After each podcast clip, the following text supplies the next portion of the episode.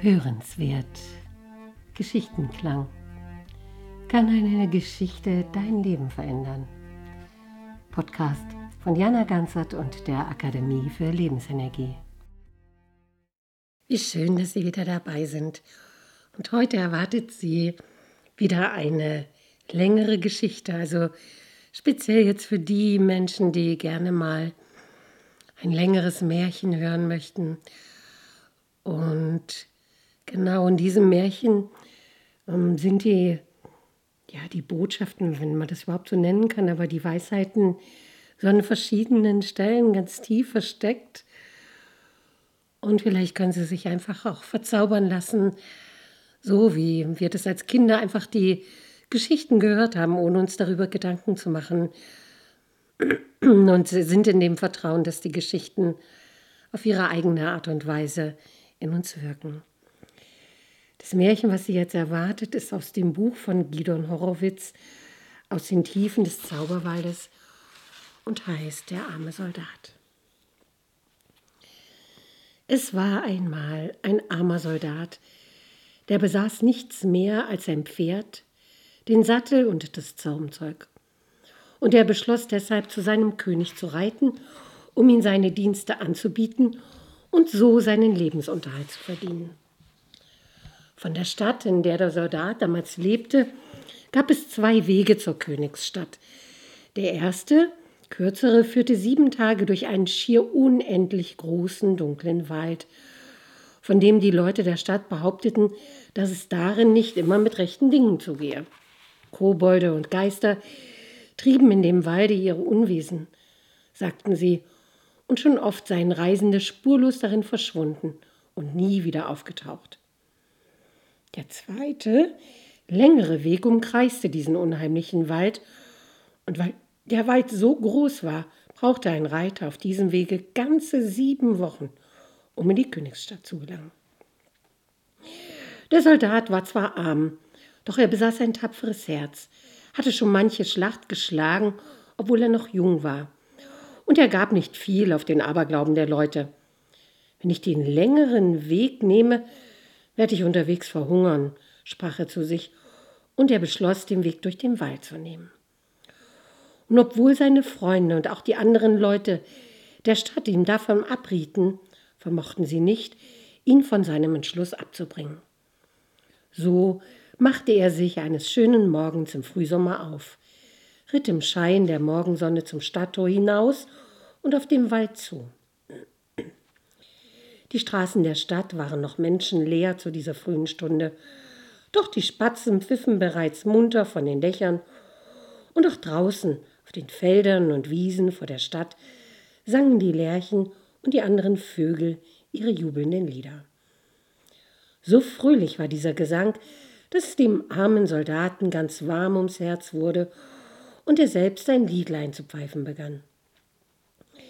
Dieses klang ein wenig traurig, doch das war nicht erstaunlich bei dem traurigen Dasein, das der Soldat bislang gefristet hatte.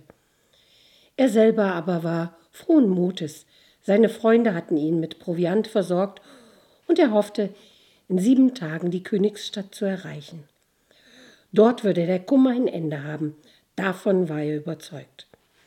Vielleicht gelang es ihm sogar, Ruhm und Ehre zu gewinnen, der Armut auf immer zu entrinnen. Doch davon wagte er kaum zu träumen.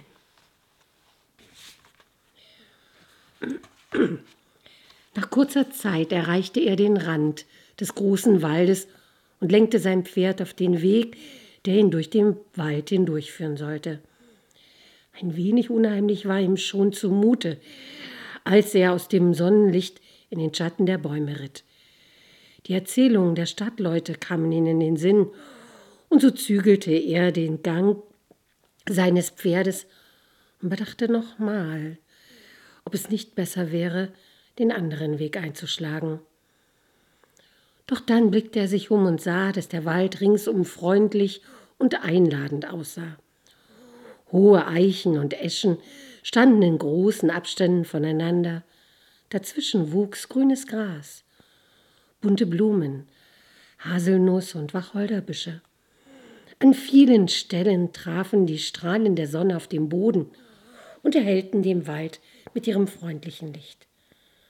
Und von den Bäumen und Sträuchern erscholl der Gesang der vielen Vögel, die auch hier den Morgen begrüßten. Als der Soldat all dies wahrnahm, schlug er seine Ängste und Bedenken endgültig in den Wind, gab seinem Pferd die Sporen und ritt im munteren Trab in den Wald hinein. Bis gegen Mittag blieb der Wald hell und freundlich, obwohl er zusehends dichter wurde und immer öfter auch Nadelbäume zwischen den Eichen emporragten. Doch immer wieder drangen Sonnenstrahlen Strahlen durch das dichte Laubdach und erhellten den Wald, sangen Vögel von den Sträuchern, die den Weg säumten, und hin und wieder huschte ein Hase oder ein Eichhörnchen über den Weg. Um die Mittagszeit endete der Laubwald jedoch plötzlich. Der Weg führte nunmehr durch einen dichten, hohen Nadelwald, wo es kaum noch einem Sonnenstrahl gelang, in das Halbdunkel einzudringen, das hier selbst am helllichten Tage herrschte. Der Boden war nicht mehr grün, sondern braun, und es war kaum mehr eine Vogelstimme zu vernehmen. Selbst der Schall der Pferdehufe wurde von der weichen, nadelbedeckten Walderde verschluckt. Es war still, dunkel und kühl, wie in einer großen, menschenleeren Kirche. Der Soldat wollte sein Pferd zunächst anspornen, um möglichst schnell aus diesem finsteren Wald herauszukommen. Doch dann bedachte er, dass er noch eine weite Reise vor sich hatte und dass er die Kräfte seines Tieres noch benötigen würde. So ließ er es ruhig laufen, ohne es unnötig anzutreiben. Nach und nach wurde der Weg immer enger, immer dichter, und aneinander gedrängt standen nun die hohen Bäume. Jungwald und Unterholz wucherte dazwischen. Doch der Soldat bemerkte es kaum, denn er hing mittlerweile seinen Träumen nach, sah sich in Gedanken bereits am Königshof als erfolgreicher Heerführer, der reiche Belohnung erhielt. Er bemerkte nur gerade, dass der Weg nunmehr leicht bergauf führte, auf eine kleine Anhöhe, und es links und rechts einige Birken standen, deren weiße Rinde hell zwischen den Nadelbäumen hindurchschimmerte. Doch plötzlich wurde er jäh aus seinen Träumen gerissen. Sein Baum, sein Pferd bäumte sich kerzengerade auf, so dass er im ersten Schreck beinahe aus dem Sattel geflogen wäre. Und als es schließlich wieder auf allen Vieren stand, da war es mit keinem Mittel dazu zu bewegen, auch nur einen Schritt weiterzugehen. Wie angewurzelt stand es da, leicht zitternd, und weder gutes Zureden noch Peitsche oder Sporen vermochten es weiterzubringen. So stieg der Soldat schließlich fluchend ab, um nachzusehen, was los war. Und als er sich bückte, erblickte er mitten auf dem Weg ein kleines Männchen. Es reichte ihm bis zum Knie, hatte einen schwarzen Mantel an und darunter ein scharlachrotes Gewand und trug eine schwarze Zipfelmütze über den weißen Haaren. Es stand mit ausgebreiteten Armen in der Mitte des Weges und versperrte den Durchgang. Als der Soldat den kleinen Wicht sah, wurde er zornig. Mach, dass du wegkommst, du Zwerg, brüllte er. Ich bin auf dem Weg zu meinem König. So lass mich gefälligst weiterreiten. Der kleine Mann der bisher nur auf das Pferd geblickt hatte, wandte sich nunmehr dem Soldaten zu und sah ihn feindselig aus seinen kleinen schwarzen Augen an. Zwerg nennst du mich, du Menschenwurm, entgegnete er giftig.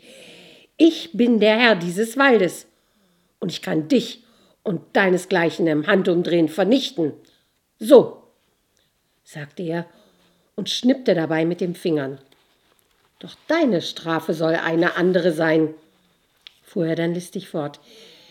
Es soll nämlich jedes Lebewesen sterben, wenn es länger als eine Stunde in deiner Nähe verweilt. Vergiss es nicht. Oh, nun geh. Ja, Und ich gehe, so wie du es verlangt hast. Und ehe der Soldat in seinem Erstaunen auch nur ein Wort erwidern konnte, schnippte der kleine Wicht wiederum mit den Fingern und war dann plötzlich verschwunden. Und nur ein feiner Rauch stieg von der Stelle auf, wo er gestanden hatte. Und auch dieser verflüchtigte sich rasch, als der Soldat sich danach bückte. So trat der Soldat wieder an sein Pferd heran und schüttelte den Kopf über diese seltsame Begegnung. Er fragte sich, ob er langsam den Verstand verlor, und schon begann Gespenster und Geister zu sehen. Doch dann erinnerte er sich an sein Ziel und an den langen Weg, der noch vor ihm lag.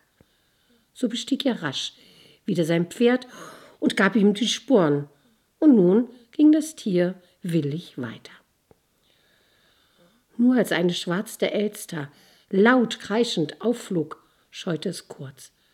Der Soldat aber trieb es an, denn er wollte, wollte rasch von diesem unheimlichen Ort wegkommen. Der Weg führte nun wieder bergab, wurde noch enger. Baumwurzeln schlangen sich kreuz und quer darüber. Es gab fast kein Durchkommen mehr. Der Soldat war unruhig geworden. Er trieb sein Pferd immer mehr an, ohne des Weges zu achten. Und so stolperte das Tier nach einer halben Stunde, stürzte und fiel dabei so unglücklich, dass es sich das Genick brach und auf der Stelle tot liegen blieb. Der Soldat selber war unverletzt geblieben, arbeitete sich mühsam und fluchend unter dem toten Tier hervor, nahm ihm Sattel und Zaumzeug ab und wollte sich damit schon weiter auf den Weg machen. Doch dann erbarmte er sich seines toten Pferdes, das ihm stets treue Dienste geleistet hatte, und er begrub das Tier im weichen Waldboden, damit es nicht zum Fraß für die Raubvögel und die anderen Tiere des Waldes würde. Es war keine leichte Arbeit, das schwere Tier zu begraben, und als er damit fertig war, dämmerte es bereits. Rasch wurde es dunkel in dem finsteren Wald, und hier und da hörte man bereits den Ruf des Kreuzchens oder eines Uhs, dem in der Ferne andere wilde Tiere antworteten. Der Soldat fürchtete sich, und da er im Dunkel der Nacht den Weg unmöglich fortsetzen konnte, kletterte er auf einen hohen Baum, um dort den Morgen und das Licht des neuen Tages abzuwarten. Und da er nach all der Mühe des Tages recht müde war, schlief er bald danach ein. Als der Soldat am nächsten Morgen erwachte, wollte er zunächst seinen Augen nicht trauen. Der Baum, auf dem er saß, hatte über Nacht alle seine Nadeln verloren, und auch die anderen Bäume ringsum hatten ihre Nadeln oder Blätter verloren und reckten nur noch die kahlen Äste und Zweige gegen den Himmel. Es war ein gespenstischer Anblick, und der Soldat begriff ganz und gar nicht, was geschehen war. War es etwa über Nacht Winter geworden? Doch es war nicht kalt, im Gegenteil. Die Morgensonne schien bereits recht warm vom Himmel, so wie es im Frühsommer immer war. Kopfschüttelnd stieg der Soldat von dem hohen Baum herunter. Am Fuße des Baumes fand er seinen Sattel und das Zaumzeug, ganz so, wie er sie am Vorabend dorthin gelegt hatte. Daneben jedoch lagen drei tote Vögel, halb zugedeckt von den herabgefallenen Nadeln. Und als er sich ein wenig umsah, bemerkte er noch mehr tote Tiere, immer mehr. Ist eine Seuche ausgebrochen? fragte er sich mit Entsetzen. Vielleicht war auch er davon angesteckt worden. Doch er beruhigte sich rasch, und weil er ein gutes Herz besaß, begrub er die toten Tiere, die er im Umkreis des Baums erblickte. Dann nahm er seinen Sattel auf den Buckel, ergriff das Zaumzeug und machte sich wieder auf seinen Weg. Es fiel ihm zunächst ein wenig schwer, den Weg zu erkennen, unter all den Nadeln und dem herabgefallenen Laub. Doch nach einiger Zeit wurde das Laub und die Nadeln am Boden spärlicher. Dafür waren die Bäume wieder grün. Immer wieder sah der Soldat tote Vögel am Boden liegen, doch er begrub sie nicht mehr, er wollte seinen Weg fortsetzen. Nach und nach wurde der Wald wieder so, wie er am Vortag gewesen war. Ja, auch Vogelstimmen waren wieder zu vernehmen. Der Soldat fand all dies sehr seltsam, konnte aber nicht klug daraus werden. Der Wald rings um ihn wurde nun auch wieder heller und freundlicher. Die hohen Nadelbäume standen in größeren Abständen voneinander, ließen mehr Licht auf den Boden dringen. Und gegen Mittag erreichte der Soldat einen freundlichen, hellen Eichenwald. Die meisten der Bäume waren uralt und unzählige Vögel sangen ihre Lieder aus den Ästen und Zweigen über den Weg. An einer Eiche am Wegrand, die besonders alt aussah und deren Stamm wohl selbst von zwölf starken Männern nicht zu umfassen war, stand ein rotbrauner Fuchs, blickte dem Soldat entgegen, als ob er ihn erwartete. Und als der Soldat herbeikam, lief der Fuchs nicht etwa weg, sondern trat gemächlich auf den Weg und lief dann neben dem Soldaten einher. Der Soldat bemerkte zwei schwarze Flecken auf dem roten Fell des Fuchses, einen auf der Brust, den zweiten auf der Stirn. Er wunderte sich über das merkwürdige Verhalten des Tieres. War es etwa tollwütig? Doch wie sehr staunte er erst, als der Fuchs plötzlich mit klarer menschlicher Stimme zu sprechen begann. Ich weiß, wohin dein Weg führt, sagte der Fuchs, und ohne Pferd wirst du wohl verhungern müssen in diesem Wald. Doch ich will dir helfen und dich zur Königsstadt bringen, noch ehe es Abend wird. Der Soldat war stehen geblieben und sah das Tier mit großen Augen an. Er fragte sich, wie das wohl geschehen solle, was der Fuchs ihm da anbot. Du zweifelst, sprach jener weiter. Ich kann es dir nicht verübeln. In der Tat bist du mir samt deinem Gepäck zu schwer, doch getrennt vermag ich euch zu tragen.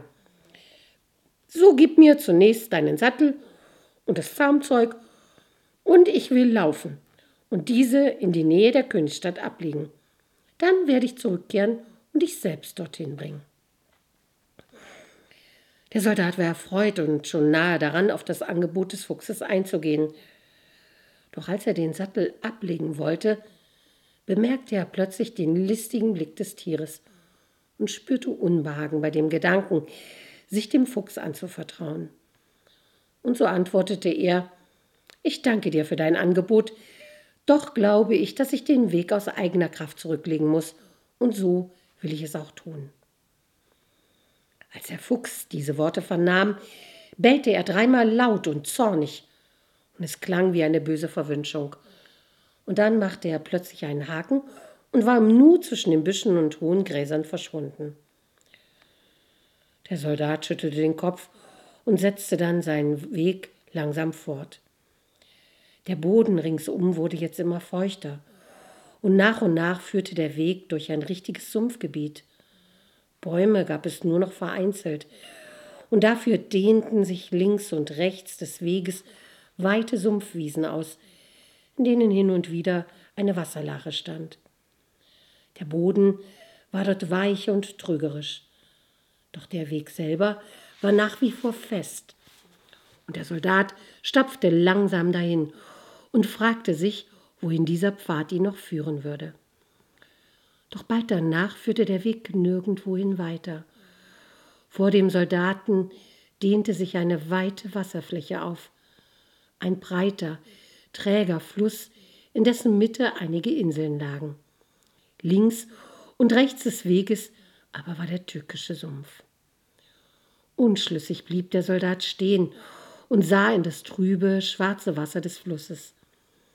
Da tauchte plötzlich gerade vor ihm ein großer Fisch aus dem Wasser auf, der war schwarz mit roten Punkten, und wie zuvor der Fuchs sprach auch er den Soldaten mit menschlicher Stimme an, und er bot sich, ihn über den Fluss zu bringen. Zuerst seinen Sattel und das Zaumzeug und dann ihn selbst. Beides zugleich sei ihm zu schwer.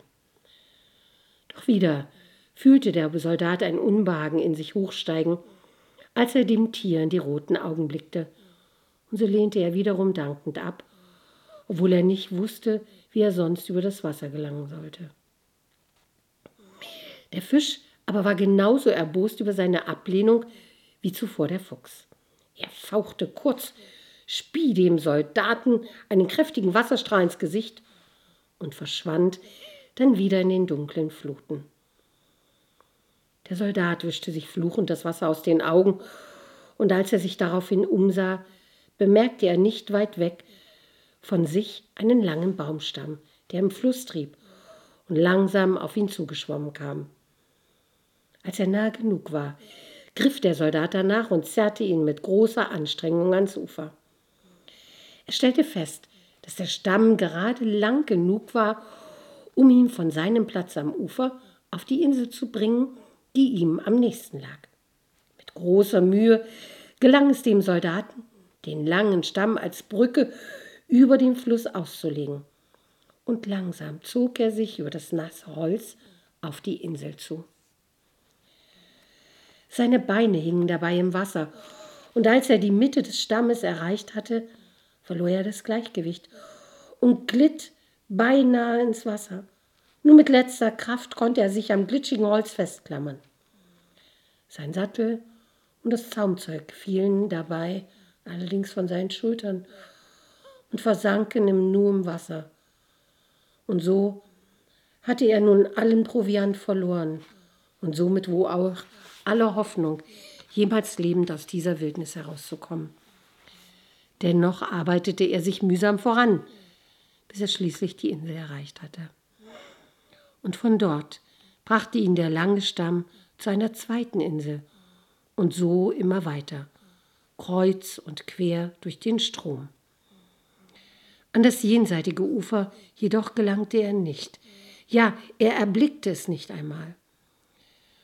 Es war jedes Mal schwere Arbeit, den langen Stamm aus dem Wasser zu ziehen und dann zur nächsten Insel auszulegen. Als die Sonne sich zum Untergehen neigte, war der Soldat todmüde. Seine Hände waren aufgerissen und bluteten, und sein Gaumen war ausgedörrt. Denn obwohl er ringsum vom Wasser umgeben war, wollte er doch nichts von der trüben, schmutzigen Brühe trinken. Er befand sich gerade auf einer ziemlich geräumigen Insel, als die Sonne unterging. Und er beschloss, die Nacht auf dieser Insel zu verbringen. In der Mitte der Insel wuchs sogar ein stattlicher Eichenbaum. Zu dessen Füßen legte sich der arme Soldat nieder, zog die nassen Stiefel aus, schloss die Augen und versank im Nu im tiefen Schlaf. Als der arme Soldat am nächsten Morgen erwachte, befand er sich in einem dichten Nebel, der über Nacht aus dem Wasser und den Sümpfen aufgestiegen war. Vom Wasser selber war freilich nicht mehr viel zu sehen. Nur noch spärliche Rinnsale sickerten dort, wo am Vortag der breite, dunkle Strom geflossen war. Überall lagen tote, verwesene Fische umher, und auch die große Eiche unter deren Ästen der Soldat übernachtet hatte, schien über Nacht verdorrt zu sein. Alle ihre Blätter waren abgefallen, kahl und tot stand sie da, reckte ihre Zweige in den fahlen Nebel hinein. Totenstille herrschte ringsum. Solange der Nebel so dicht über der Erde lag, wagte es der Soldat nicht, diesen Ort zu verlassen wie grauenvoll er auch sein mochte. Erst gegen Mittag gelang es der Sonne, die ne Entschuldigung, gelang es der Sonne, den Nebel ein wenig zu durchdringen, und der Soldat erspähte einen Weg, der über feste Steine durch das Flussbett zu führen schien, zum jenseitigen Ufer hin. Es blieb ihm nichts anderes üblich, übrig, als sein Glück zu versuchen und diesen Weg zu gehen. Der Pfad erwies sich als fortdauernd und zuverlässig, aber er führte kreuz und quer durch das Flussbett. Und als es Abend wurde, hatte der Soldat das jenseitige Ufer noch immer nicht erreicht. Er suchte wieder eine der ehemaligen Inseln auf, um dort zu übernachten. Doch in dieser Nacht konnte er keinen Schlaf finden. Die Luft war feucht und kalt, ihn fror erbärmlich. Mit viel Mühe gelang es ihm, ein kleines Feuer zu entfachen. Das feuchte Holz, das herumlag, brannte nur schlecht. Zudem begann ihn nun Hunger und der Durst immer mehr zu plagen. Seit zwei Tagen hatte er weder gegessen noch getrunken. Sein Gaumen war ausgedörrt, sein Magen knurrte. Als der Morgen graute, war er schließlich so weit, dass er seinen Ekel überwand und von einem der schmutzigen Rinnsale trank, die kläglich am Boden des Flussbettes dahinflossen. Und er holte einen der toten Fische, briet ihn über sein Feuer und verschlang ihn dann mit Heißhunger. Dann setzte er trotz des Nebels seine Wanderung fort, immer dem Pfad der Steine folgend. Dieser Pfad änderte immer wieder die Richtung, führte jedoch an kein Ufer. Und als die Sonne gegen Mittag den dichten Nebel durchbrach, da bemerkte der Soldat, dass der Boden ringsum nicht mehr sumpfig war, sondern trocken und fest. Und da beschloss er, den endlosen Steinpfad zu verlassen, und er schlug eine andere Richtung ein, die ihm zielführender erschien.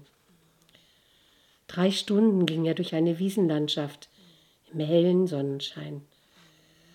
Dann erblickte er in der Ferne die dunklen Umrisse eines Waldes, den er bald darauf erreichte. Ein Kirschbaum stand am Waldrand. Die ersten Früchte waren bereits reif. Hungrig aß er davon, und dann legte er sich unter den Kirschbaum. Todmüde nach der durchwachten Nacht und den Anstrengungen der letzten Tage und schlief sofort ein. Doch es blieb ihm diesmal nicht vergönnt, lange zu rasten. Schon nach kurzer Zeit wurde er durch eine laute, barsche Stimme geweckt. Heda, du fauler Bursche, auf! Was schläfst du ja am helllichten Tage? Mit großer Mühe brachte der arme Soldat seine Augen auf. Er erblickte einen großen Ritter in schwarzer Rüstung auf einem mächtigen, kohlrabenschwarzen Streitross. Der fremde Ritter musterte ihn misstrauisch. Neben dem Pferd des Ritters stand ein zweites, kleineres, unberittenes Pferd, ebenfalls schwarz. Es war mit Proviant und anderer Ausrüstung beladen. Mühsam rappelte sich der arme Soldat hoch, doch dann erzählte er dem fremden Ritter von seinem ursprünglichen Plan, in die Königsstadt zu reiten und von all den Missgeschicken, die ihm unterwegs widerfahren war. Nur die Begegnung mit dem kleinen Männlein, mit den roten Kleidern und dem schwarzen Mantel verschwieg er, denn er hielt sie nach wie vor für ein Hirngespinst. Als der schwarze Ritter die Geschichte des Soldaten vernommen hatte, sah er ihn eine Spur freundlicher an und sagte, ich habe Mitleid mit dir und will dir helfen. Auch ich bin auf dem Weg zu dem König. Wenn du mein Knappe sein willst und bereit bist, mir auf dem Weg zu dienen, so kannst du mit mir reiten auf diesem Saumpferd hier. Er wies auf das zweite, kleinere Pferd. Und wenn du dich bewährst, fuhr der Ritter fort, dann will ich dich gern in meinen Dienst behalten, wenn wir in den Krieg ziehen. Der arme Soldat war nur zu gerne bereit, mit dem fremden Ritter zu reiten. Jetzt würde die Not ein Ende haben, davon war er überzeugt.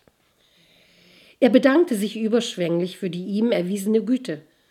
Seine Müdigkeit war wie weggeblasen. Rasch saß er auf das Saumpferd auf und dann ritten die beiden in den Wald hinein. Der schwarze Ritter voran, der arme Soldat hintendrein. Sie waren noch nicht lange geritten, als das Pferd des Soldaten plötzlich strauchelte. Beinahe wäre es gestürzt, und der arme Soldat konnte es gerade noch mit dem Zügel auffangen. Er gab nun mehr Acht auf dieses Tier, doch dieses schien immer zaghafter zu gehen. Und schließlich strauchelte es erneut, und diesmal stürzte es, blieb am, Le am Boden liegen und rührte sich nicht mehr. Und als der Soldat, der unverletzt geblieben war, sich unter dem Tier hervorgearbeitet hatte, stellte er fest, dass es tot war. Ein feines Saumpferd habt ihr da, Herr Ritter, rief er dem schwarzen Ritter zu, der in einiger Entfernung gehalten hatte und bereits ungeduldig wurde wegen der Verzögerung. Als der Ritter jedoch sein Pferd tot am Boden liegen sah, geriet er in rasende Wut, preschte zurück und schrie den Soldaten an Du Lump, Das sind schöne Dienste, die du mir erweist, mein Pferd zu Schanden zu reiten. Doch das sollst du mir büßen. Und er zog sein langes Schwert und hieb damit auf den Soldaten ein. Dieser sprang rasch zur Seite und versuchte, den Hieben auszuweichen, so gut er konnte. Zwar besaß er ein eigenes Schwert, doch hätte er es nie gewagt, dieses gegen einen adligen Herrn zu ziehen. So hüpfte er nun behend von einem Baum zum anderen, den Streichen des Ritters ausweichend. Und er war so gewandt, dass er tatsächlich wie durch ein Wunder allen Hieben entging, wenn auch oft nur um Haaresbreite. Der Ritter aber geriet in immer größere Wut. Je öfter er daneben schlug, und immer mächtigere Streiche führte er gegen den armen Soldaten, und immer weiter holte er aus mit seinem mächtigen Schwert. Und schließlich hatte er den Soldaten zwischen den Bäumen in die Enge getrieben. Ein Entkommen schien nicht mehr möglich. Der nächste Streich würde der letzte sein. Weit holte der schwarze Ritter aus, ließ sein schweres Schwert mit großer Wucht auf den armen Soldaten hinabsausen. Doch dieser, obwohl zu Tode erschöpft, sprang auf einen der Bäume, kletterte am Stamm hoch, bärend wie eine Katze, und wiederum entging er dem Schwert des Ritters. Der Ritter aber verlor das Gleichgewicht durch den gewaltigen Schlag, der ins Leere gegangen war. Wie ein schwerer Stein fiel er von seinem mächtigen Ross und im Sturz bohrte sich sein eigenes Schwert tief in seinen Hals, in die freie Stelle zwischen Helm und Rüstung. Mit Entsetzen blickte der arme Soldat auf den toten Ritter, und sein Entsetzen steigerte sich noch, als plötzlich auch das mächtige Streitpferd des schwarzen Ritters zu schwanken begann, zu Boden fiel und ebenfalls tot liegen blieb. Kopfschüttelnd und leicht zitternd stieg der Soldat von seinem Baum hinab, nahm den Pferden die Sättel und das Zaumzeug ab und machte sich daran, die drei Leichen zu begraben. Und während er zwei Gräber im weichen Waldboden aushub, ein großes für die beiden schwarzen Pferde und ein kleineres für den schwarzen Ritter, dachte er nach über all die seltsamen Begebenheiten der letzten Stunden, der letzten Tage. Und er begriff immer weniger, woran die beiden Pferde des schwarzen Ritters gestorben waren. Vor allem das große Streitross hatte kerngesund ausgesehen. Hatte es der Gram über das Hinscheiden seines Vaters, seines Herrn getötet? Hin und her drehten sich die Gedanken des armen Soldaten drehten sich im Kreis. Doch dann hielt er kurz in seiner Arbeit inne, um ein wenig auszuruhen, und wischte sich den Schweiß von der Stirne. Und da sah er, dass die Blätter der Bäume ringsum gelb wurden und zu Boden fielen, als wäre es in einer Stunde Herbst geworden. Und dann fiel auch ein kleiner Vogel zu Boden, blieb tot zu seinen Füßen liegen. Da dachte der arme Soldat nochmals an all den Tod, der ihn begleitete, seit er diesen verwunschenen Wald betreten hatte. Nein, der erste Vormittag war noch gut verlaufen, sagte er sich. Und da fiel ihm die Begegnung mit dem roten Männlein ein, und es fiel ihm wie Schuppen von den Augen. Das war kein Hirngespinst gewesen, das war Wirklichkeit, bittere, harte Wirklichkeit, und der Fluch des kleinen Unholdes wirkte, wirkte fürchterlich seit jener unglückseligen Begegnung mit dem roten Wicht. Mit zunehmendem Grausen begriff der arme Soldat nun all die seltsamen Begebenheiten der letzten Tage. Er war es, der den Tod ringsum verbreitete. Ratlos und rastlos lief er um die Leichen des Ritters und seiner beiden Pferde sah die Blätter von den Bäumen fallen und wusste nicht, was zu tun, und die Tränen rannen aus seinen Augen, ohne dass er es merkte. Doch dann nahm er den Spaten wieder zur Hand und schaufelte die Gräber fertig, begrub den Ritter und die beiden Pferde. Dann legte er den Spaten weg, setzte sich unter einen Baum, und erschöpft wie er war, schlief er auf der Stelle ein. Erst am folgenden Morgen erwachte er und fand ringsumher wiederum nur Tod und Verwüstung. Ich darf nicht mehr länger als eine Stunde an einem Ort bleiben, sprach er zu sich, darf immer nur kurz rasten. Und er machte sich auf, verließ den breiten Weg und verschwand zwischen den entlaubten und verdorrten Sträuchern, um keiner Menschenseele mehr zu begegnen. Doch gegen Mittag erreichte er erneut eine breite Waldstraße, und als er kurz darauf verharrte, nach links und rechts Ausschau hielt, kam plötzlich ein Ritter des Weges in einer roten Rüstung auf einem mächtigen, rotbraunen Pferd, und hinter ihm trottete ein kleines, unberittenes Saumpferd. Rasch schlug sich der Soldat in die Büsche. Ein toter Ritter ist genug, dachte er sich. Doch es war zu spät. Der fremde Ritter hatte ihn bereits erspäht und, lief, und rief ihn nunmehr an und forderte ihn auf, hervorzukommen. Widerwillig gehorchte der Soldat. Du willst dich wohl vor dem Krieg drücken? Ha! fuhr ihn der fremde Ritter an und hielt ihm die Lanze vor die Brust. Doch damit ist es nun nichts. Du kommst mit mir, denn unser König braucht jeden Mann für den nächsten Feldzug. Abwehrend streckte der arme Soldat dem roten Ritter seine Hände hin und schüttelte den Kopf voller Entsetzen. Und dann erzählte er dem Fremden von seiner ursprünglichen Absicht, zum König zu reiten und von seiner Begegnung mit dem unheimlichen roten Männlein mit dem schwarzen Mantel. Seither verbreite ich den Tod, schloss er, und ihr würdet eine Stunde in meiner Gesellschaft nicht überleben. Erst gestern habe ich euren Gefährten, einen schwarzen Ritter, das Leben gekostet. Deshalb lasst mich ziehen und verlasst mich, wenn euch euer Leben lieb ist.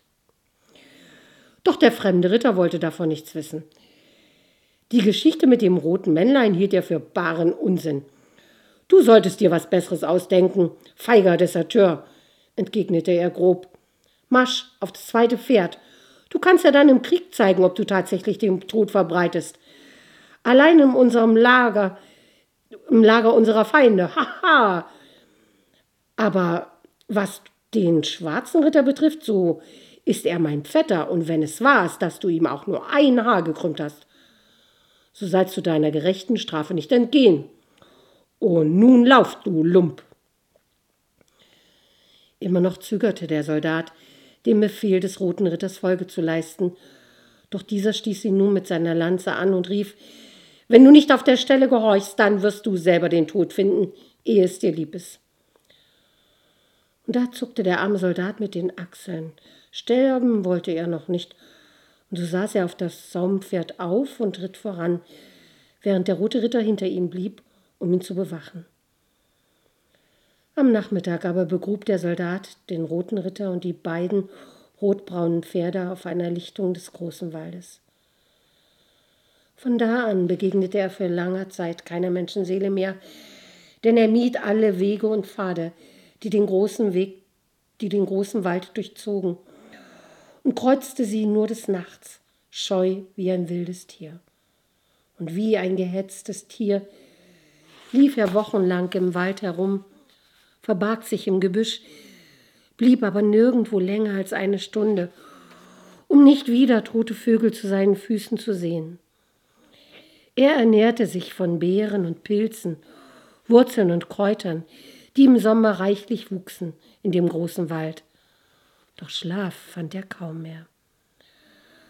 Und schließlich hatte er dieses gehetzte Leben satt und versuchte Hand an sich zu legen, sich selbst den Tod zu geben. Doch seltsamerweise gelang ihm das nie, was er auch versuchte.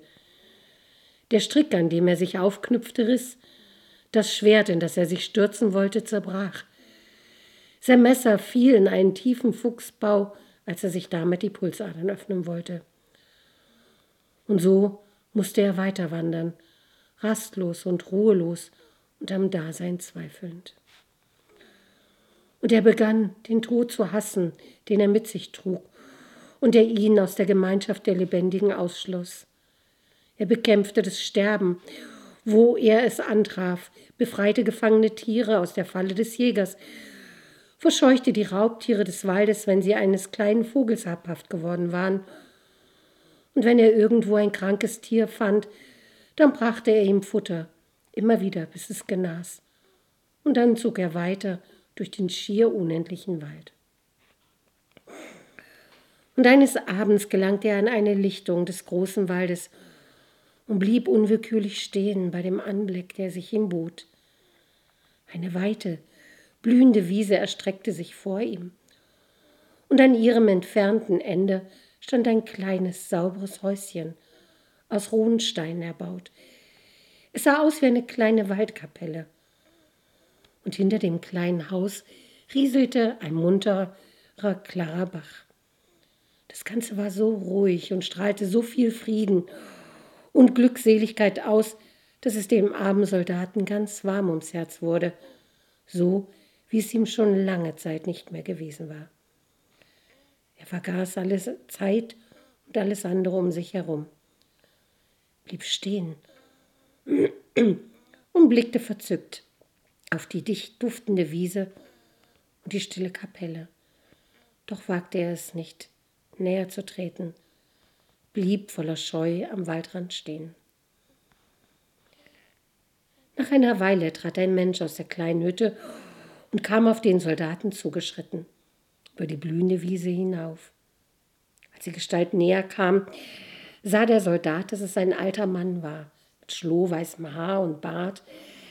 Er trug ein langes weißes Gewand, und trotz seines Alters ging er aufrecht und ungebeugt. Und wie die Wiese und das kleine Haus, so schien auch er Frieden und Ruhe auszustrahlen. Und dazu eine tiefe Freundlichkeit. Der arme Soldat starrte den alten Mann ebenso verzückt an wie zuvor die Wiese und die Hütte. Und erst als der Alte ihn leise anrief, um ihn willkommen zu heißen, erwachte er aus seiner Verzückung. Und zugleich erschrak er zutiefst, denn er erinnerte sich des Fluches, der auf ihm lastete und ihn durch die Welt hetzte, ihn nirgendwo verweilen ließ. Schon wandte er sich zum Gehen, als ihn die freundliche Stimme des Alten nochmals erreichte, eindringlicher diesmal. Der arme Soldat zögerte. Vielleicht konnte er an diesem Ort Heilung finden, wenn es überhaupt Heilung für ihn gab. Vielleicht konnte der Alte ihm weiterhelfen. So blieb er stehen und erzählte dem alten Mann seine Geschichte von der Begegnung mit dem kleinen roten Männlein und dem Fluch, der seither auf ihm lastete. Und er bat dem Alt, den Alten, ihm ein Heilmittel zu nennen, wenn er eines kenne. Und dann wolle er den schönen Ort verlassen, beschloss er, um nicht noch mehr Tod und Verwüstung zu verbreiten in der Welt. Schweigend hatte der alte Mann der Erzählung des Soldaten zugehört und die dabei freundlich und eindringlich gemusterte. Auch jetzt, als der Soldat bereits geendet hatte, schwieg er noch eine Weile, als lausche er der verhallenden Stimme und dem Abendgesang der Vögel, der nun wieder lauter durch den Wald klang. Schließlich begann der alte Mann zu sprechen, mit tiefer und freundlicher Stimme. Das ist freilich eine böse Sache, meinte er ernst. Doch es gibt ein Mittel, um Heilung zu finden, und ich werde es dir morgen früh sagen. Bis dahin aber sollst du mein Gast sein, dich ein wenig ausruhen von der Mühsal der letzten Wochen. Doch der Soldat wehrte entsetzt ab, das sei nicht möglich, dass er bei dem Alten bleibe. Dieser würde den morgigen Tag nie und nimmer erleben, und die herrliche Wiese würde zur Wüste Lieber wolle er weiterhin umherirren, als weiteres Leben zu zerstören. Der alte Mann aber lächelte ruhig und sprach, es gibt nicht nur die Gewalt des Todes, den du verbreitest auf der Welt, es gibt noch andere, stärkere Mächte. Was geschehen soll, wird geschehen. Sei beruhigt und komm mit mir, so wird es gut sein. Da ließ sich der arme Soldat überreden, wenn auch schweren Herzens und voller Zweifel, und er folgte dem alten Mann zu der kleinen Hütte. Der Alte geleitete seinen Gast in eine stille Kammer. Darin standen ein frisch bezogenes Bett und ein Tisch und durch ein kleines Fenster sah man auf die blühende Wiese, die draußen im Schein der Abendsonne leuchtete. Der alte Mann brachte dem Soldaten einen Krug Wasser und ein Waschbecken, und der Soldat wusch sich die müden Füße und dann noch den übrigen Körper. Und als er fertig war, bekam er ein Abendessen vorgesetzt. Dunkles, duftendes Brot, Milch, Butter, Honig, weißen Schafskäse und ein wenig Salz. Der Soldat aß mit wahrem Heißhunger. Doch obwohl der kleine Tisch keineswegs mit Speisen überfüllt gewesen war, gelang es dem Soldaten nur mit Mühe, alles aufzuessen. Der alte Mann hatte den Soldaten während des Essens alleine gelassen und nur hin und wieder nach ihm geschaut. Nun kam er wieder, räumte die leeren Teller ab und dann wünschte er dem Soldaten eine gute Nacht. Am Morgen würde er ihn wecken, dann würden sie gemeinsam frühstücken. Und dann würde er ihm sagen, was er zu tun habe, um Heilung zu finden. Damit ließ er den Soldaten allein. Dieser aber schüttelte den Kopf, als der Alte gegangen war. Immer mehr quälende Zweifel plagten ihn, und obwohl er zum Umfallen müde war, fand er doch keinen Schlaf, sondern wälzte sich ruhelos auf seinem Bett. Immer wieder fragte er sich, ob er nicht doch besser fortgehen solle, um des alten Mannes willen, der so freundlich zu ihm gewesen war. Mehrmals war er nahe daran, aufzustehen und zu gehen, doch immer wieder hielt ihn etwas zurück. Eine leise Hoffnung, dass der Fluch, der auf ihm lastete, an diesem Ort keine Wirkung habe. Langsam wurde es Nacht, der Mond ging auf. Voll, hell leuchtend schien er durch das kleine Fenster in die Kammer des Soldaten, und mit dem Weg seines Lichtscheines an der Wand sah der Soldat das Fortschreiten der Nacht. Und plötzlich, als der Mond bereits hoch am Himmel stand, ertönte eine feine, silberhelle Glocke. Und dann setzte Musik ein. Fein und zart, wie sie der Soldat noch niemals gehört hatte. Er setzte sich auf in seinem Bett und lauschte. Und nach einer Weile trat er ans Fenster, um zu sehen, woher die Töne kamen. Die große Waldlichtung lag im bläulichen Schein des Mondes und darauf sah er unzählige Tiere des Waldes. Die tanzten miteinander auf der blühenden Wiese, und in ihrer Mitte tanzte der alte Mann, zusammen mit einem großen Bären. Und wiederum wurde es dem Soldaten warm ums Herz, so wie am frühen Abend, als er die Wiese das erste Mal erblickt hatte. Und er begriff, dass die lebendige Macht, die hier wohnte, stärker war als der Tod, der in ihm hauste. Beruhigt legte er sich in sein Bett zurück, faltete die Hände, friedlich lächelnd, und sank dann in tiefen Schlaf. Erst am Morgen erwachte er, als ihn der alte Mann leise an der Schulter berührte, um ihm zu sagen, dass es nun Zeit sei. Wieder wusch sich der Soldat und dann frühstückte er gemeinsam mit seinem Gastgeber draußen vor der Hütte im hellen Schein der Morgensonne. Er hätte gern mehr gewusst über den nächtlichen Tanz der Tiere. Doch wagte er es nicht zu fragen, blickte nur von Zeit zu Zeit scheu auf den alten Mann, der ihm gegenüber saß und ihm freundlich anlächelte. Und als die beiden ihre Mahlzeit beendet hatten, sagte der alte Mann zu dem Soldaten, ich will dir jetzt sagen, was du tun musst, um geheilt zu werden.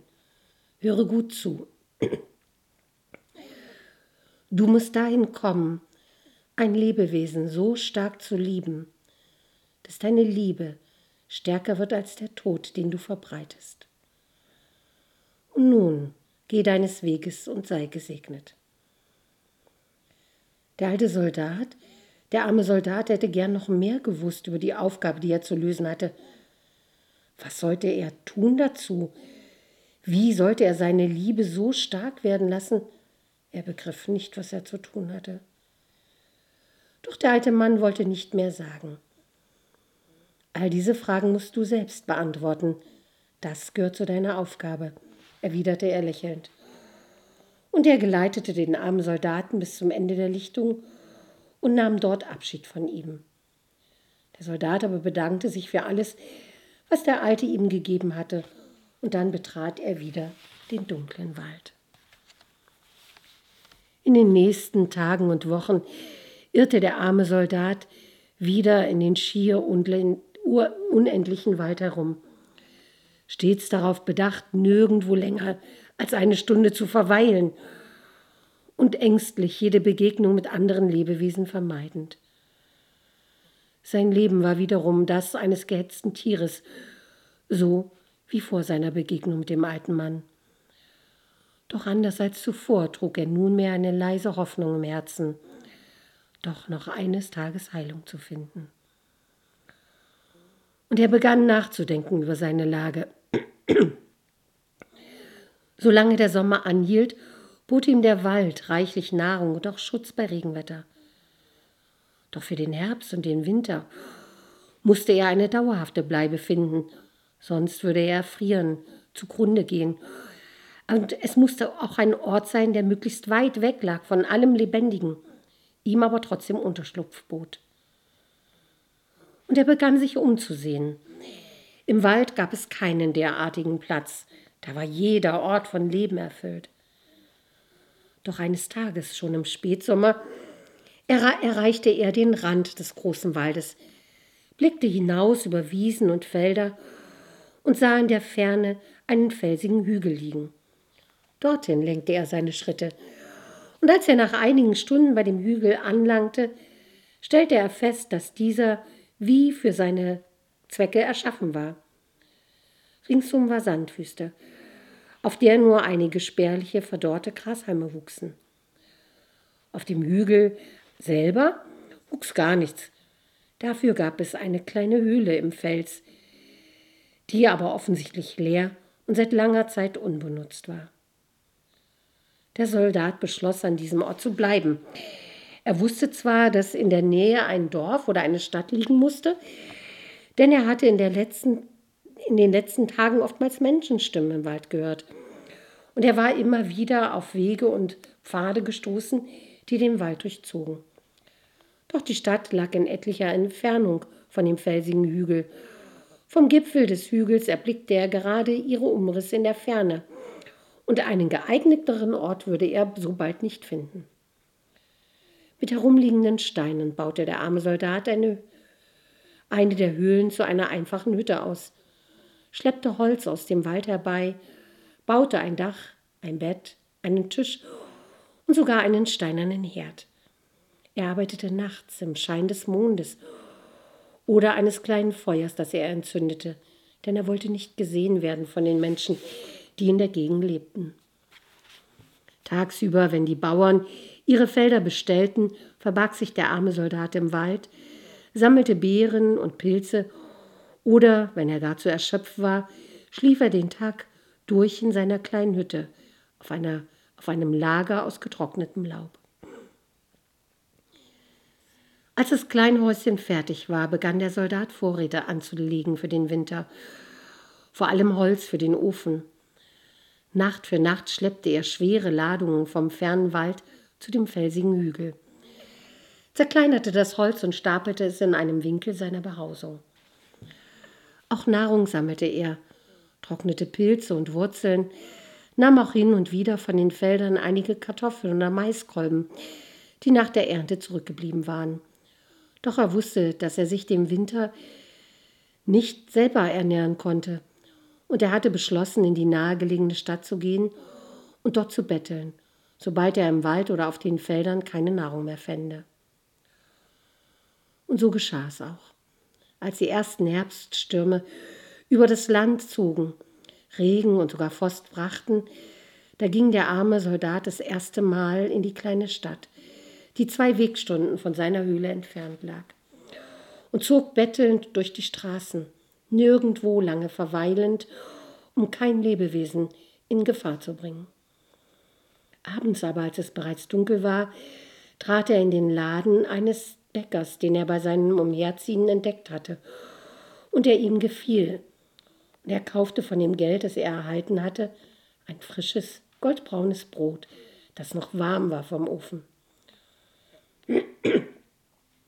Und so ging es die nächsten Tage und Wochen. Sobald der arme Soldat nichts mehr zu essen hatte, ging er in die Stadt und bettelte, und von dem, was er erhielt, kaufte er sich neue Nahrung. Und jedes Mal kehrte er bei dem Bäcker ein und kaufte eines der herrlich duftenden Brote. Eines Tages jedoch geschah es, dass der arme Soldat einen ganzen Tag lang bittend durch die Stadt zog, ohne auch nur einen einzigen Groschen zu erhalten. Abends quälte ihn der Hunger gar sehr, und so schlich er zu der Straße des Bäckers und blieb still vor der Auslage stehen. Der Bäcker war ein guter Mann und schon lange war er auf den armen Soldaten aufmerksam geworden, der immer wieder still und bescheiden sein Brot bei ihm kaufte. Und als er den Soldaten nun draußen in der Kälte vor seinem Geschäft stehen sah, da begriff er sogleich die Not dieses armen Menschen und rief ihn zu sich in den Laden, drückte ihm eines der frischen goldenen Brote in die Hand und sprach, Lass gut sein, du kannst es mir auch morgen zahlen oder ein anderes Mal, wenn es wieder besser geht. Der arme Soldat war über und über rot geworden vor Scham. Das Betteln auf den Straßen und das Einkaufen in den Läden waren in ihm stets zwei verschiedene Dinge gewesen, und er hatte immer darauf geachtet, in keinem der Läden um etwas zu bitten, sondern dort alles, was er kaufte, zu bezahlen. Doch nun war er gar zu hungrig, und so nahm er das warme, duftende Brot, bedankte sich stumm bei dem Bäcker und verließ den Laden, so schnell er nur konnte. Und auf dem Heimweg beschloss er, das Brot zu bezahlen von dem ersten Geld, das er am nächsten Tag erhalten würde. Doch er hielt kein Geld am nächsten Tag, noch am darauffolgenden nicht.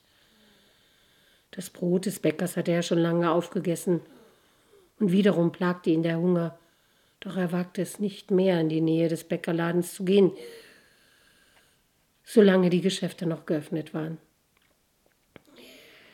Der Bäcker aber hatte wohl gemerkt, wie sehr der arme Soldat sich geschämt hatte, als er ihm das Brot schenkte. Und er begriff den armen Mann, der sich wohl auch vor den anderen Kunden schämte. Die beiden folgenden Tage hielt er stets Ausschau nach dem Soldaten.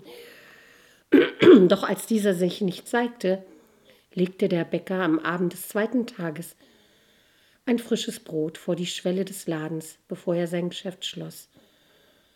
Und als er am anderen Morgen wiederkam, da war das Brot verschwunden.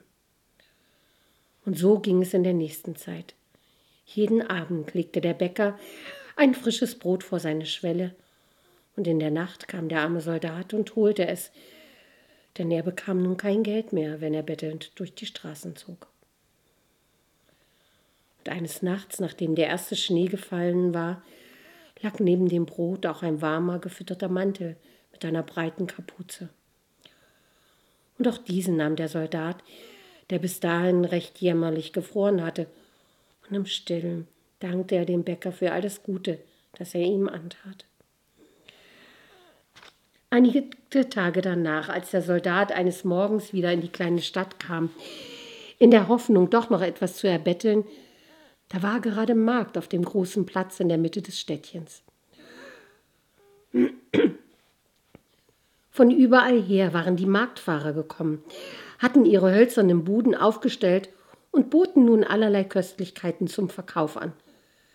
Gedörrte Früchte, gesponnenen Zucker, Lebkuchen, aber auch andere Dinge wie Wolle, bunte Stoffe, Schuhe, hölzerne Teller, Gabeln und Löffel und sogar geschnitzte Puppen. Staunend ging der arme Soldat zwischen den Buden umher und besah sich die angebotenen Waren und die vielen Menschen, die sich darum drängten. Vor dem Stand eines Holzschnitzers aber blieb er lange stehen, denn ein Gedanke war ihm gekommen. Schnitzen konnte er ja. Ja, Teller und Besteck für sich selber hatte er bereits angefertigt. Vielleicht könnte er so seinen Lebensunterhalt verdienen und bräuchte dann nicht mehr zu betteln. Versuchen wollte er es auf alle Fälle. Und so verließ er rasch den Trubel des Marktes, ging schnurstracks in den Wald und holte dort ein wenig trockenes Holz. Zu Hause in seiner Hütte begann er dann zu schnitzen mit seinem alten, rostigen Messer. Und obwohl das Werkzeug schlecht war, ging ihm die Arbeit gut von der Hand. Und ehe er sich's versah, war es Abend geworden, und auf dem Tisch lagen drei fertige Teller, drei Löffel und drei Gabeln. Zufrieden betrachtete der Soldat sein Werk, bevor er sich schlafen legte.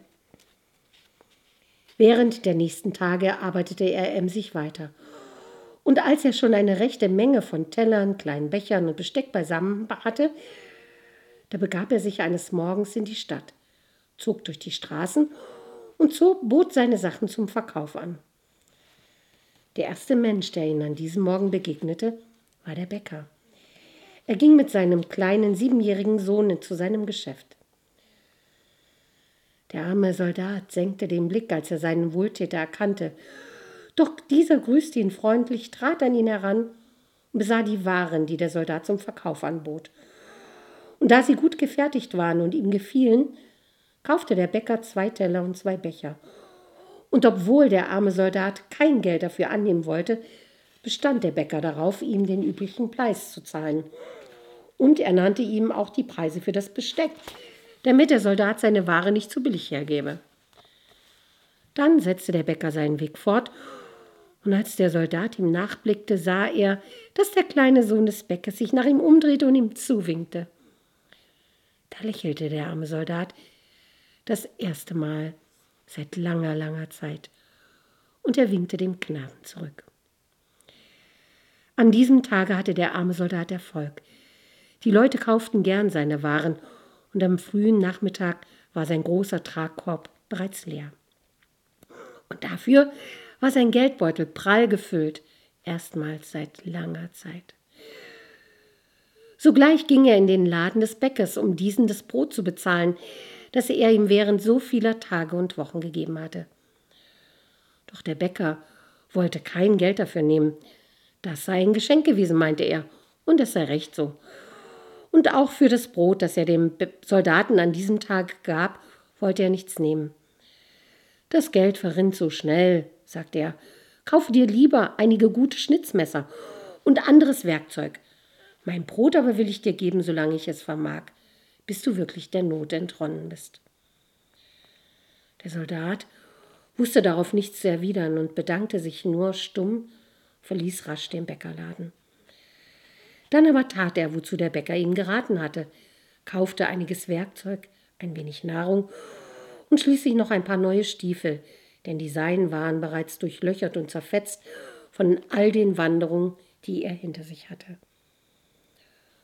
Und als er dann in seinen Geldbeutel blickte, da war dieser wiederum leer. Doch das störte den armen Soldaten nicht weiter. Er wusste jetzt, dass er sich seinen Lebensunterhalt selbst verdienen konnte und er wollte es auch tun.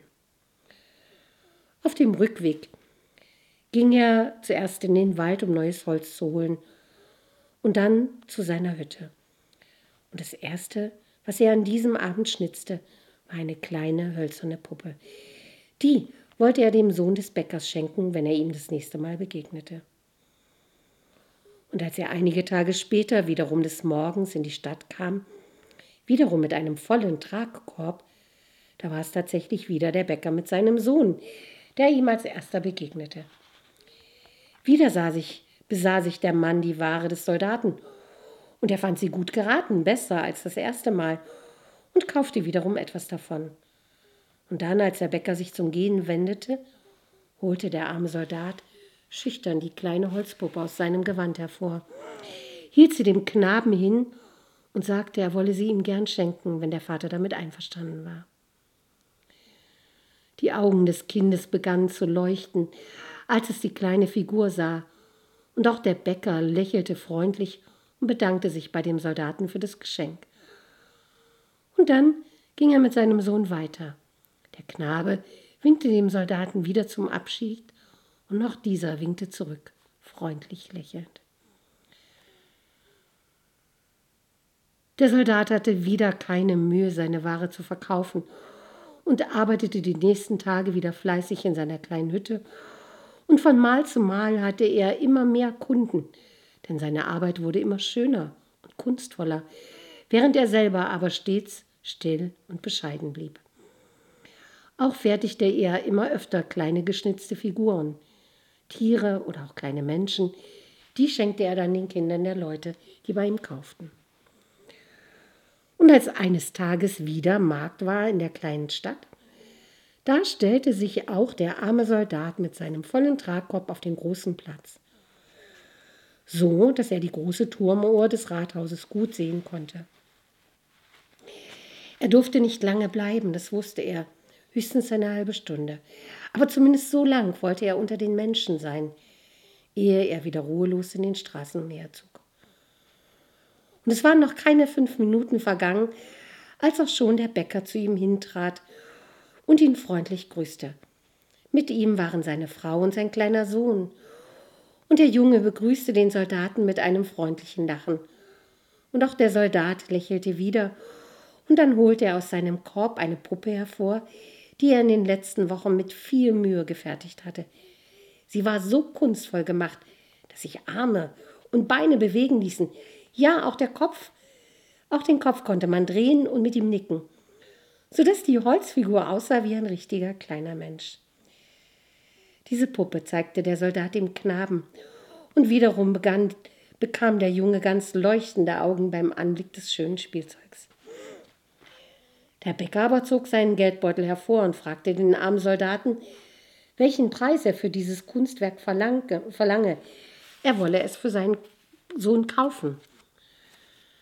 Doch der Soldat schüttelte nur den Kopf und meinte, diese Puppe habe keinen Preis und er könne sie auch nicht verkaufen, aber er wolle sie dem Knaben gern schenken, denn für ihn habe er sie angefertigt. Und obwohl der Bäcker in ihn drang, doch eine Bezahlung anzunehmen, weigerte er sich standhaft und meinte nur, das sei ein Geschenk und es sei recht so. Dann nickte der Bäcker schließlich, bedankte sich freundlich, der Junge aber spielte bereits mit der Holzpuppe, bewegte ihre Arme und Beine, und nur von Zeit zu Zeit schaute er zu dem Soldaten auf, lächelnd und mit Bewunderung, dass dieser ein solches Kunstwerk geschaffen hatte. Und dann lud der Bäcker den Soldaten ein, am Abend sein Gast zu sein, um mit ihm und seiner Familie zu Nacht zu essen. Doch wieder schüttelte der arme Soldat den Kopf und blickte traurig vor sich hin. Und da er zu dem Bäcker Vertrauen gefasst hatte, erklärte er ihm den Grund seiner Ablehnung, erzählte ihm von seinem Ritt durch den Wald, von dem roten Männlein und dem Fluch, der seitdem auf ihm lag, und auch von der Begegnung mit dem alten Mann berichtete er und von der Aufgabe, die er zu lösen hatte, um geheilt zu werden. Deshalb könne er die Einladung unmöglich annehmen, schloss er still. Der Bäcker hatte ihm ruhig zugehört, war aber immer ernster geworden. Der kleine Bub jedoch hatte aufgehört zu spielen, starrte den armen Soldaten an, mit weit aufgerissenen Augen, aus denen die Tränen flossen. Die Mutter aber riss ihren Sohn weg von den Soldaten, als sie vernahm, welche Gefahr von diesem Mann ausging. Und obwohl sich der Junge heftig sträubte und in lautes Weinen ausbrach, zerrte sie ihn bis zu ihrem Haus, und sie verbot ihn auf das strengste, nochmals in die Nähe dieses gefährlichen Mannes zu gehen, der den Tod in sich trug. Der Vater aber blieb noch eine Weile bei dem Soldaten stehen, mit gesenktem Kopf. Er hatte die Tränen und den Kummer seines Sohnes wohl bemerkt, und auch er war traurig darüber, was er gehört hatte. Doch wusste er weder Rat noch Hilfe, und so nickte er nur schweigend zum Abschied und ging dann langsam nach Hause. Der Soldat aber nahm seinen Korb auf den Rücken und verließ den Markt und die Stadt und ging traurig zu seiner einsamen Höhle zurück. An diesem Abend herrschte lautes Geschrei im Hause des Bäckers, denn die Mutter hatte ihrem Sohn die Puppe des Soldaten weggenommen und wollte sie verbrennen, aus Angst, dass auch diese Holzfigur den Tod verbreite wie der Soldat, der sie geschnitzt hatte.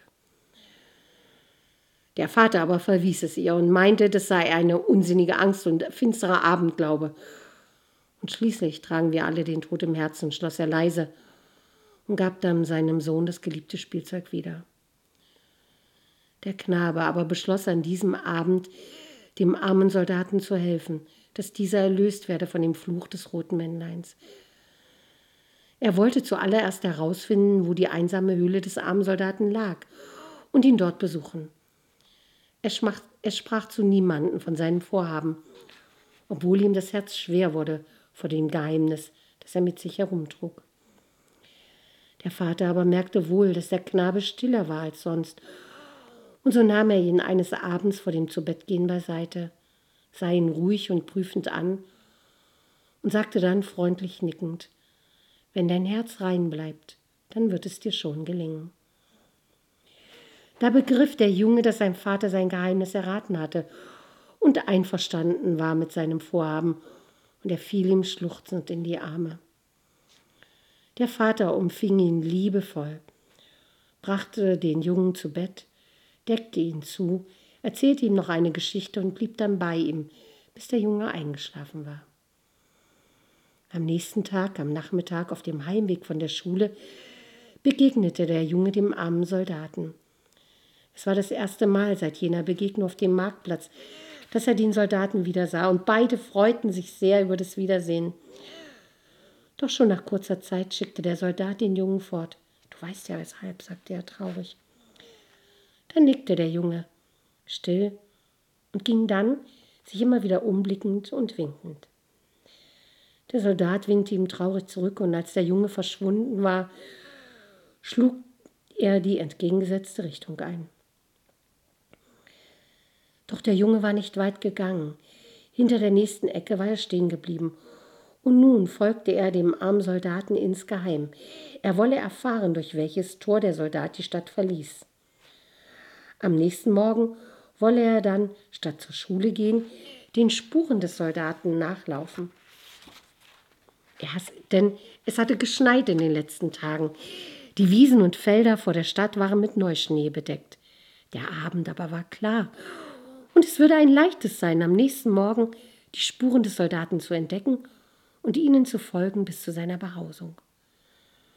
Und so geschah es, dass der kleine Sohn des Bäckers am nächsten Morgen unbemerkt zum östlichen Stadttor hinausflitzte, als der Wächter gerade einen schweren Wagen begutachtete, der in die Stadt hineinfahren wollte.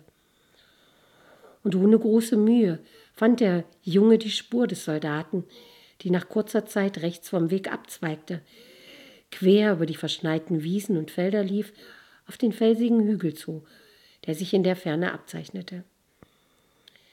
Es war ein langer Weg für den kleinen Jungen, doch er ging tapfer weiter durch den tiefen Schnee, der die Landschaft bedeckte und in der Morgensonne funkelte wie tausend und abertausend Diamanten und Edelsteine.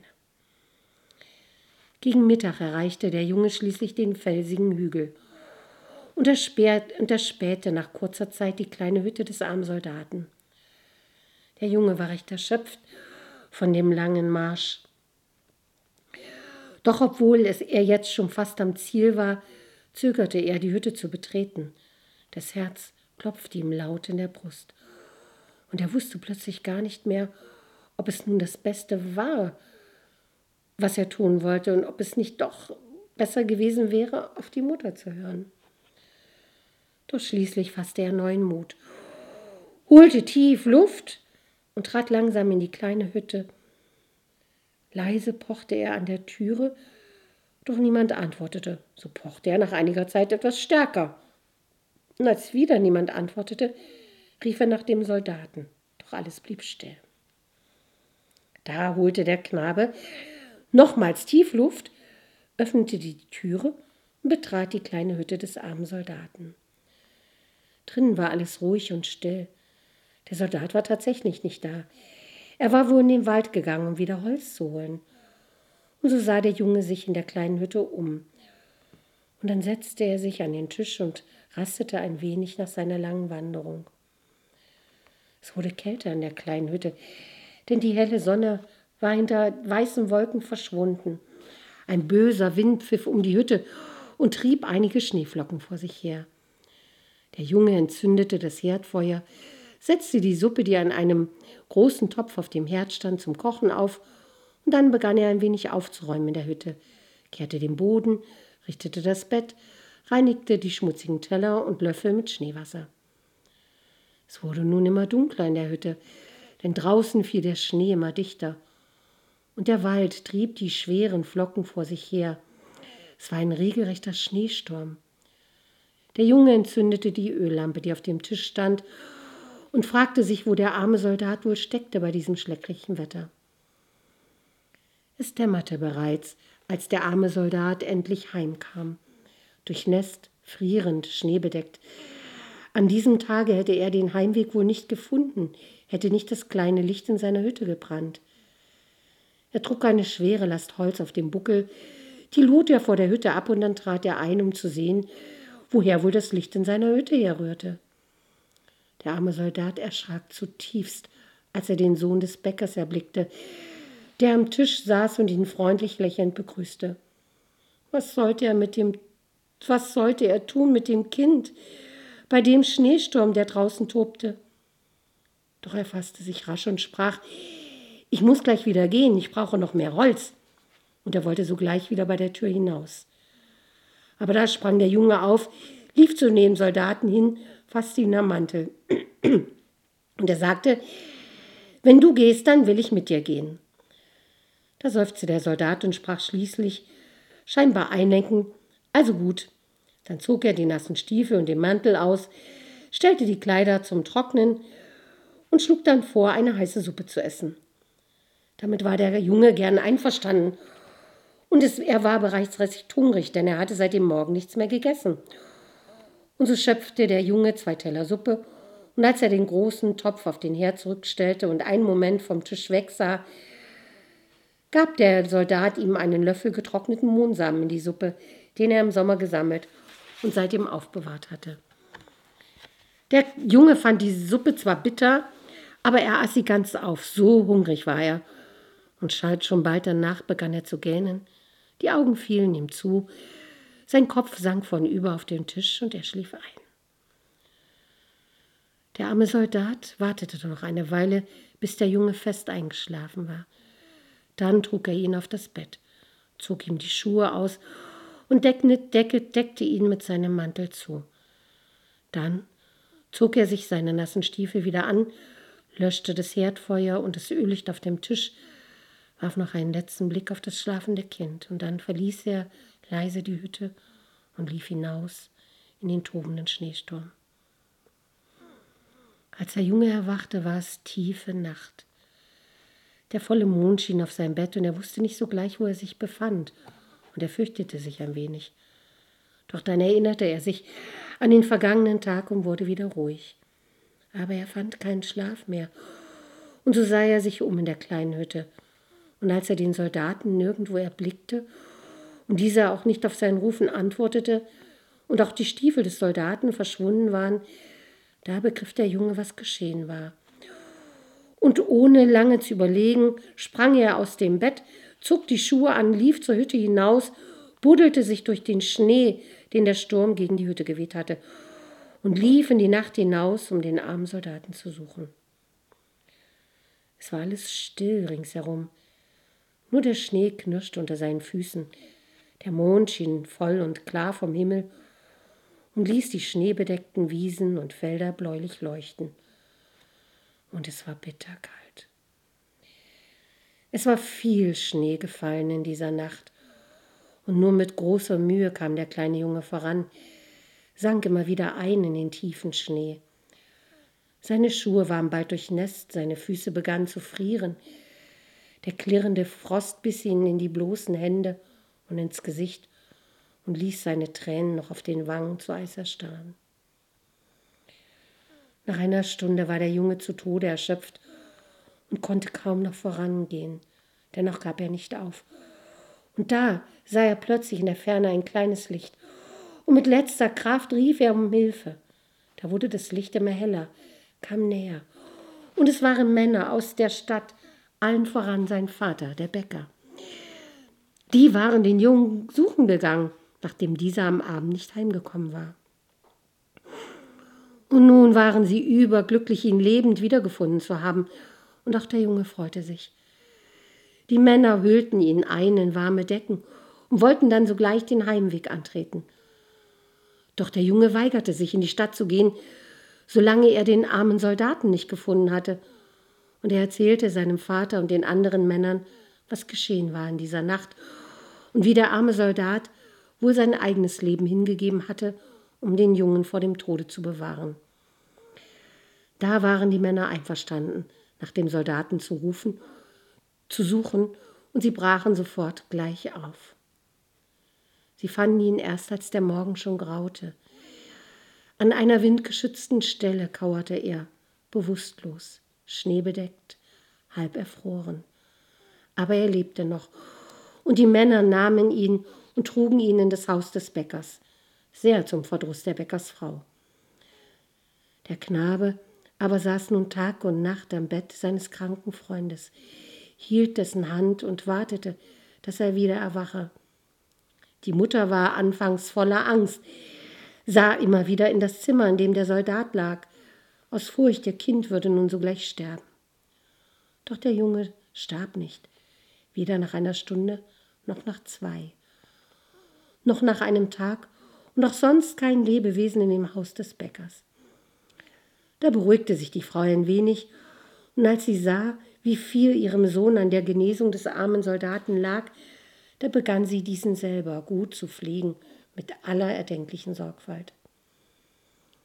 Dennoch dauerte es noch einige Wochen, ehe der arme Soldat das erste Mal die Augen wieder aufschlug.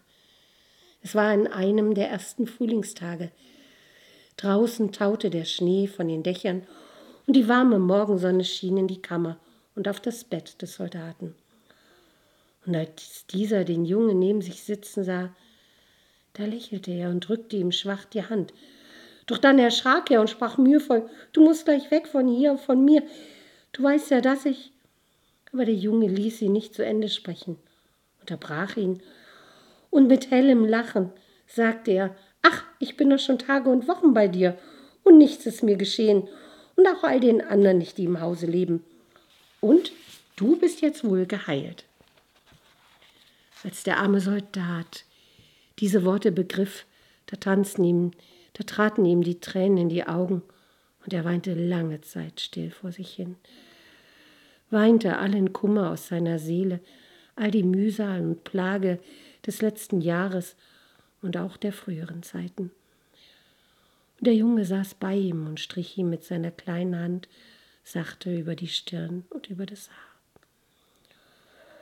Und im Frühsommer, als die ersten Schwalben vom Süden zurückkamen, da konnte der arme Soldat zum ersten Mal das Bett verlassen. Er kam nur rasch zu Kräften und fortan blieb er im Hause des Bäckers, half diesem bei der Arbeit und an den Abenden saß er am Feuer und schnitzte kleine Holzfiguren. Die schenkte er dann dem Bäckerssohn und anderen Kindern aus der Nachbarschaft. Der Junge des Bäckers aber saß stets neben dem Soldaten und sah ihm bei der Arbeit zu. Und so wie der arme Soldat zuvor den Tod verbreitet hatte, so verbreitete er jetzt Freude und Leben. Wenn er einen Kranken besuchte, so war dieser nachher gestärkt. Und wenn er einen traurigen Menschen begegnete, so war dieser danach fröhlicher und wusste selbst nicht wieso. Doch der arme Soldat selber lebte nicht mehr lange. Zu mühselig war sein Leben gewesen. Und als er nach einigen Jahren, Jahren starb, mit einem ruhigen Lächeln auf den Lippen, da trauerte die ganze Stadt um ihn, und Groß und Klein folgte seinem Sarge. Viele Jahre später, als der Sohn des Bäckers bereits herangewachsen und selber Bäckermeister geworden war, ging dieser einmal im Frühsommer in den großen Wald spazieren, der in der Nähe des Städtchens lag. Und wie es seine Gewohnheit war, trug er ein frisches, goldfarbenes Brot bei sich, damit er einem Armen, dem er begegnete, etwas geben konnte. Und als der junge Bäcker dann durch den Wald ging, dem Gesang der Vögel lauschend, da stand plötzlich ein kleines rotes Männchen, Ländlein mit einem schwarzen Mantel in der Mitte des Weges, blickte ihn böse an und versperrte ihm den Durchgang. Der junge Bäcker wollte bereits zornig werden, doch da erinnerte er sich an die Geschichte seines Freundes, dem armen, des armen Soldaten. Und plötzlich empfand er tiefes Mitleid mit dem kleinen Wicht, der da vor ihm stand. Und er trat und er zog sein Brot hervor, bückte sich und sprach: Ich glaube, du bist ärmer als viele der armen Menschen, denen ich begegnet bin. Und so will ich dir dieses Brot geben, damit dir auch einmal etwas Gutes widerfährt von einem anderen Lebewesen. Und dann drückte er dem Männlein das Brot in die Hände, obwohl dieses sich ziemlich heftig dagegen wehrte. Als, das kleine, als der kleine Mann jedoch das Brot in seinen Händen hielt, da traten zwei Tränen aus seinen Augen und fielen auf das Brot. Und in diesem Augenblick gab es einen heftigen Knall. Der junge Bäcker wurde gegen eine große Eiche geschleudert und lag einige Zeit benommen da. Als er aber die Augen wieder aufschlug, da war von dem roten Männlein keine Spur mehr zu sehen. Und er fragte sich, ob er wohl geträumt habe. Doch auch sein Brot war verschwunden und nirgendwo ringsum zu sehen. Also musste es dem Männlein wohl, musste er dem Männlein tatsächlich wohl begegnet sein. Mühselig stand er auf, machte sich auf seinen Heimweg. Das kleine rote Männlein mit dem schwarzen Mantel wurde seither nie wieder gesehen.